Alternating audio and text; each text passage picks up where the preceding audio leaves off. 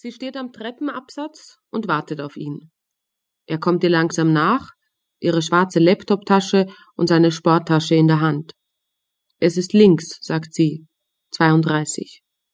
Sie öffnet die Tür, nimmt ihm die Laptoptasche ab und stellt sie auf den Tisch. Sie sucht eine Steckdose, klappt den Laptop auf, schaltet ihn ein. Sie zieht den Sessel vors Fenster, holt Zigaretten aus der Jackentasche, raucht. Ein Bein angewinkelt, mit dem anderen wippt sie.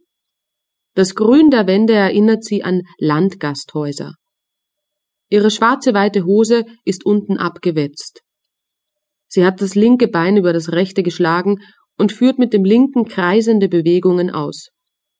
Sie trägt ein türkisblaues Longshirt, die Kapuze der schwarzen Weste über ihren Kopf gezogen, orange-schwarze Sneakers. Ihre Haare, dunkelrot gefärbt, mit hellen Strähnen, hat sie zu einem Knoten geschlungen.